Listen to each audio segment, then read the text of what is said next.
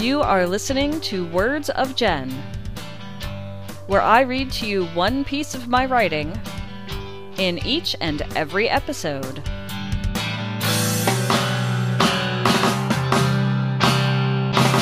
This is Jen, and you are listening to Words of Jen, episode number 9. This is being recorded on November 9th, 2017, as part of NaPodPoMo. In this episode, I'm going to share with you a piece of writing that I wrote in 2012 about something that actually happened that I just felt like writing about and kind of making it into a little story. This piece is called Taco Tuesday. Every Tuesday, after 3 o'clock in the afternoon, the Taco Roco nearest us has Taco Tuesday. You can get one taco for 99 cents, unless you want a fish taco, those are $1.99 each. We often go to get some delicious tacos for a very nice price. If you go there close to 3 o'clock when Taco Tuesday starts, you can beat the crowds. The place isn't empty, but it isn't filled with wall to wall customers yet. As I was parking the car, I noticed a woman standing outside the Taco Roco, facing the parking lot, her toes carefully lined up with the edge of the curb.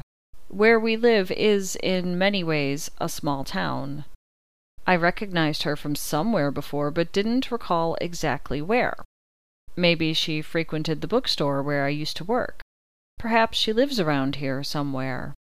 She had long, straight, light gray hair that hung down to her waist. The weather was warm, and she was wearing a light blue t shirt and light gray shorts of the kind that are made out of the same material as sweatpants. She stared, vacantly, into the parking lot, and then suddenly checked her watch. Shaking her head sadly, she lowered her arm and returned to guarding her self assigned post in front of the Taco Roco.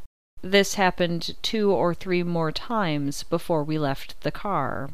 If I had to guess, the woman had failed to update her wristwatch to correspond to daylight savings time. It looked to me like she was waiting until exactly three o'clock before going inside the restaurant. Of course, the rest of us knew that it was nearly four o'clock in the afternoon and safe for her to go order some tacos. Before we could walk from the car to the sidewalk, the woman checked her watch one more time, pivoted on a dime, and charged for the doors. She nearly collided with a man who was exiting with a plastic bag of food over one arm. With moves like Michael Jordan on the basketball court, the man dodged the incoming woman, shook his head at her, and walked to his car. Inside, the air conditioning felt nice on this hot summer afternoon.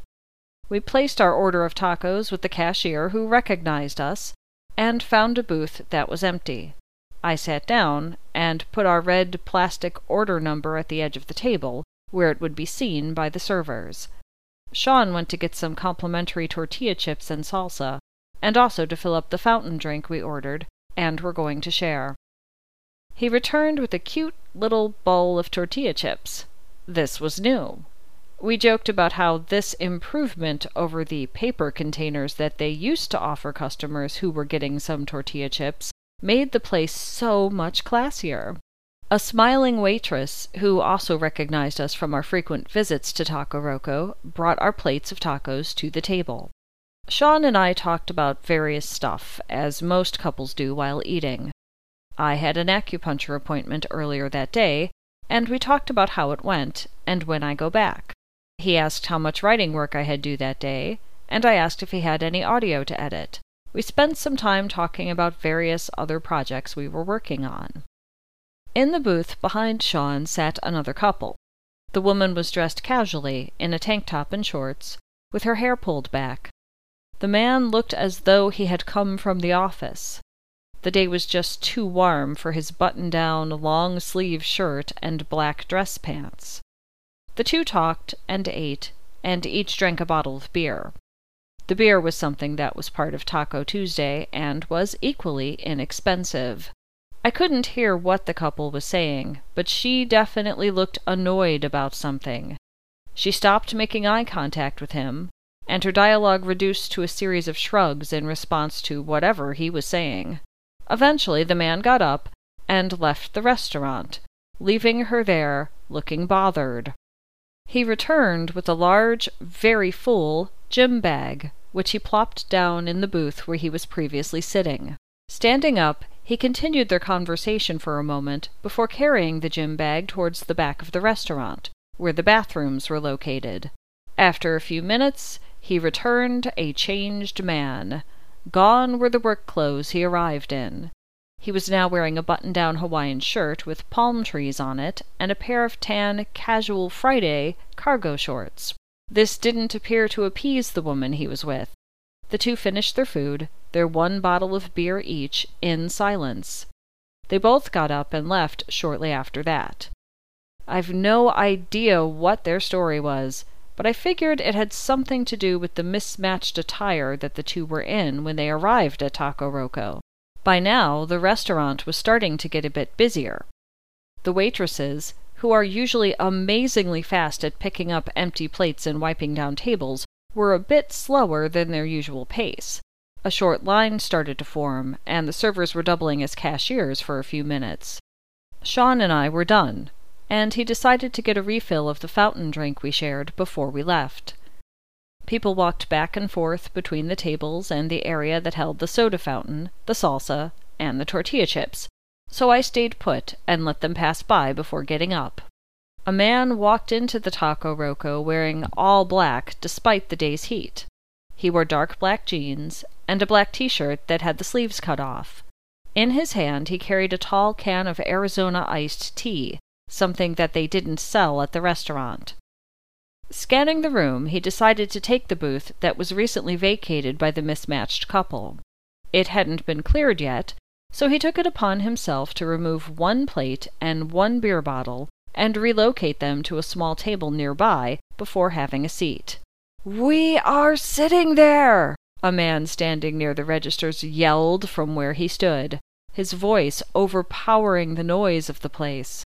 This was the point where I decided to leave the booth I was sitting at and go find Sean. The man who walked in with the can of Arizona iced tea looked up, fearful. Oh, I'm sorry. I didn't know you were sitting here.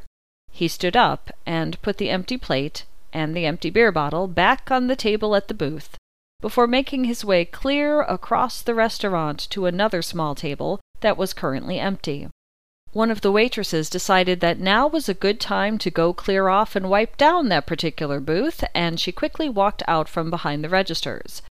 As she approached the booth, a woman with a green shirt, denim shorts, and sunglasses walked by her, carrying an empty plate, and heading towards where the tortilla chips were located. I can take that, said the waitress. The woman stopped, confused. Can I go get some chips? A look of understanding crossed the waitress's face. She smiled, nodded, and let the woman with the sunglasses pass by. She walked over to the chips and started to serve herself some by putting them on her plate.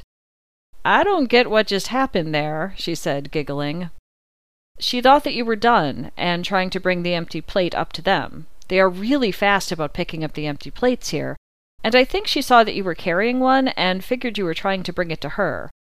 I responded. But I just wanted some chips.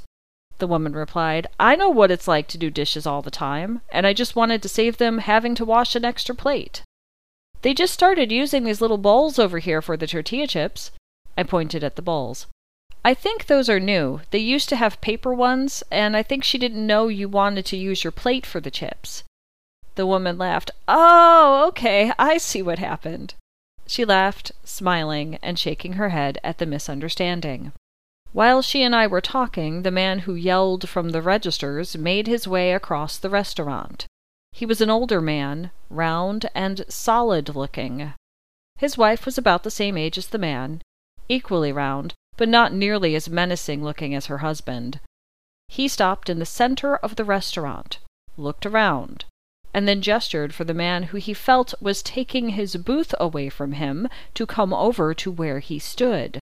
The waitress had her back turned. She was balancing the empty plates and the empty beer bottles that were once on the table of the booth that the mismatched couple used in one hand, and trying to wash off the table with a cloth that was in her other hand.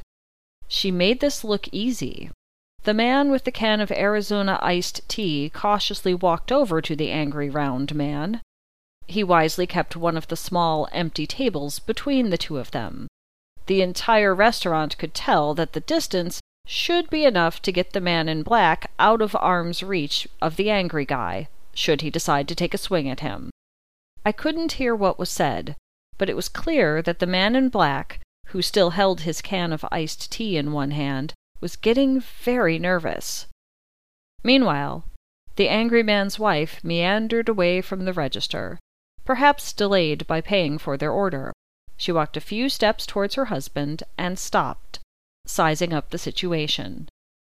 Without saying a word, she slowly walked away from the two men and stood near the booth that the waitress had just finished cleaning for them. She waited patiently. Having finished clearing the booth, the waitress started walking towards the kitchen with the plates and bottles. The angry man stopped her, turned away from the man in black, and pointed at the waitress. To her credit, the waitress kept her calm, cheerful smile and let the man stop her progress. This was when the man in black stepped back and got lost in the growing crowd. Sean and I were picking our way past the accosted waitress by now as we left the restaurant. The angry man was complaining in Spanish, something to the effect of how it was his booth because he was next in line and a paying customer. He berated the waitress about letting the guy with the can of iced tea in there, taking up space and not buying anything. The waitress mostly nodded, in the way that many people who work customer service type jobs do when someone is yelling about something that is beyond the worker's control. She speaks both English and Spanish, and I'm certain that she understood what Angry Man was saying. The situation had resolved itself, but he remained unaware of it. Taco Tuesday isn't usually this dramatic. And that brings us to the end of this episode of Words of Jen. If you would like to hear more episodes of the Words of Jen podcast, you can find it at bookofjen.net.